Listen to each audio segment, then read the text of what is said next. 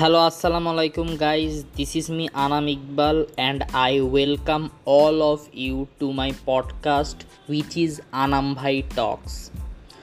So guys আজকে আমার topic হচ্ছে আমি আমার লাইভ স্টোরিটা একটু পডকাস্টের মাধ্যমে শেয়ার করতে চাচ্ছি আমার অনেক দিন ধরে ইচ্ছা ছিল যে আমি আমার নিজের ব্যাপারে অ্যাটলিস্ট পডকাস্টে বলব যারা যারা জানে না তারা তারা পডকাস্ট দেখে আমার ব্যাপারে একটু ধারণা নিতে পারবে যে আমার লাইফটা কেমন সো আজকের এই পডকাস্টটা স্পেশাল পডকাস্ট আমার ব্যাপারে মানে it's all about me me my story at least আমার স্টোরিতে তেমন কিছু নাই কজ আমি লাইক আমার কেবল আঠারো বছর, উনিশ বছরে আমি পা দিব বাট এখন পর্যন্ত আমি কি কি করতেছি, সেগুলো আমি বলব, কি কি করছি, কেমনে আসছি, আমার জন্ম থেকে প্রায় সব কিছু ইন্টারেস্টিং লাগতে পারে তোমাদের কাছে স্টোরিটা সো আমি যদি শুরু থেকে শুরু করি একদম I was born in Dhaka okay so আমি ঢাকায় আমার জন্ম হইল দেন আমি আমার বাবা মা একসাথে থাকতাম, আমরা ঢাকায় দেন একটা কারণের কারণে মানে একটা কারণের জন্য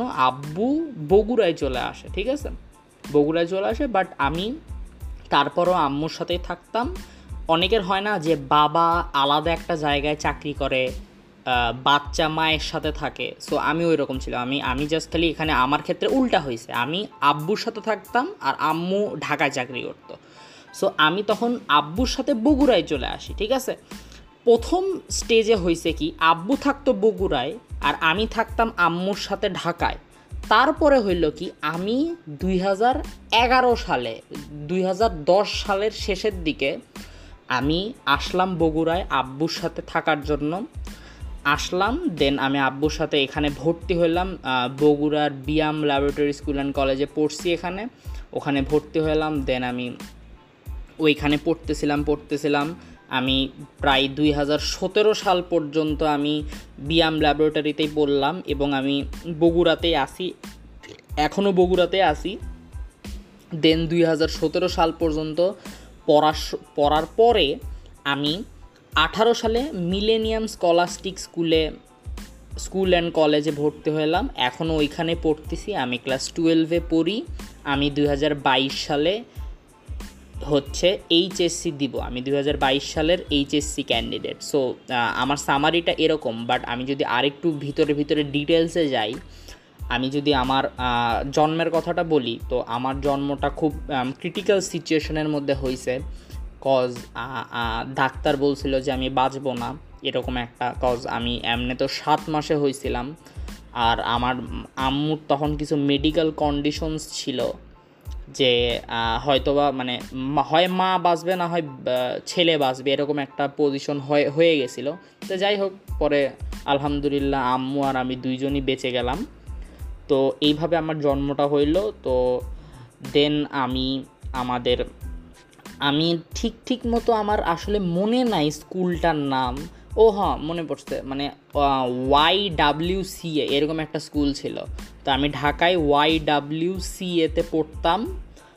ওটা মেইনলি একটা মেয়েদের স্কুল বাট ছেলেরাও পড়ে, ছেলেরা ক্লাস ফোর পর্যন্ত পড়ে ছেলেরা। দেন ছেলেদেরকে অন্য স্কুলে মুভ করা লাগে। সো আমি ওখানে ক্লাস ওয়ান পর্যন্ত পড়ছি, ঠিক আছে?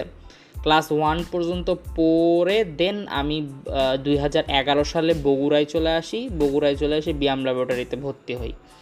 ঢাকায় থাকার আমার সব থেকে মেমোরেবল যে জিনিসটা লাগে, আমি ঢাকায় অলমোস্ট প্রায় থাকছি। জন্ম থেকেই তো থাকছি। দুই হাজার তিনে আমার জন্ম, দুই হাজার তিন থেকে দুই হাজার দশ পর্যন্ত প্রায় সাত বছর, আট বছর প্রায় থাকছি আমি ওখানে। সো আমি ঢাকার অনেক জায়গায় থাকছি। আমার ছোটোবেলাও তো অত মনে নাই বাট যতটুকু মনে পড়ে আমি সোফানবাগে থাকছি। আমি এই তো রিসেন্টলি মানে আমি যখন বগুড়ায় আসি, বগুড়ায় আসার আগ পর্যন্ত আমি থাকতাম হচ্ছে ইয়াতে নিউ ইস্কাটন নিউ ইস্কাটনে থাকতাম দেন নিউ ইস্কাটন থেকে আমার স্কুল ছিল ওয়াইডাব্লিউসি ওটা যে কই ছিল আমার সেটাও মনে নেই যে ওয়াইডাব্লিউসি ওটা কই ছিল, অনেক ছোটোবেলার কার কথা। বাট আমার মেমোরিজের মধ্যে আছে হচ্ছে আমার আম্মুর অফিস ছিল, আমার আম্মু পিজিতে চাকরি করতো, আমার আম্মুর অফিস ছিল হচ্ছে ফার্ম গেটের ওই দিক দিয়ে যাওয়া লাগতো। আমার মনেও নয় আসলে ঠিক মানে খুবই মেমোরিজগুলো মাথায় ওই রকম করে আসতেছে না। বাট আমি রিক্সায় করে আম্মুর সাথে যাইতাম ছোটোবেলা। ওখানে একটা ভিআইপি রোডের মতো ছিল। ওখানে রিক্সা টিক্সা কিছু ঢুকতে দিত না। ওই এলাকাটা হেঁটে হেঁটে যাওয়া লাগতো। ওটা ভিআইপি রোড ছিল। সো এগুলো আমার কিছু মনে পড়ে। দেন ঢাকা শহরে একটা জিনিস যেটা নর্মালি মনে পড়ে সেটা হচ্ছে যানজট ট্রাফিক জ্যাম ট্রাফিক জ্যামের কথা আমার এখনও মনে আছে। যদিও বগুড়ায়ও এখন ট্রাফিক জ্যাম হয় বাট বগুড়ায় ট্রাফিক জ্যাম তাড়াতাড়ি খালি হয়ে যায়। ঢাকায় ঘণ্টার পর ঘণ্টা ট্রাফিক জ্যাম লেগেই থাকে। So that's the thing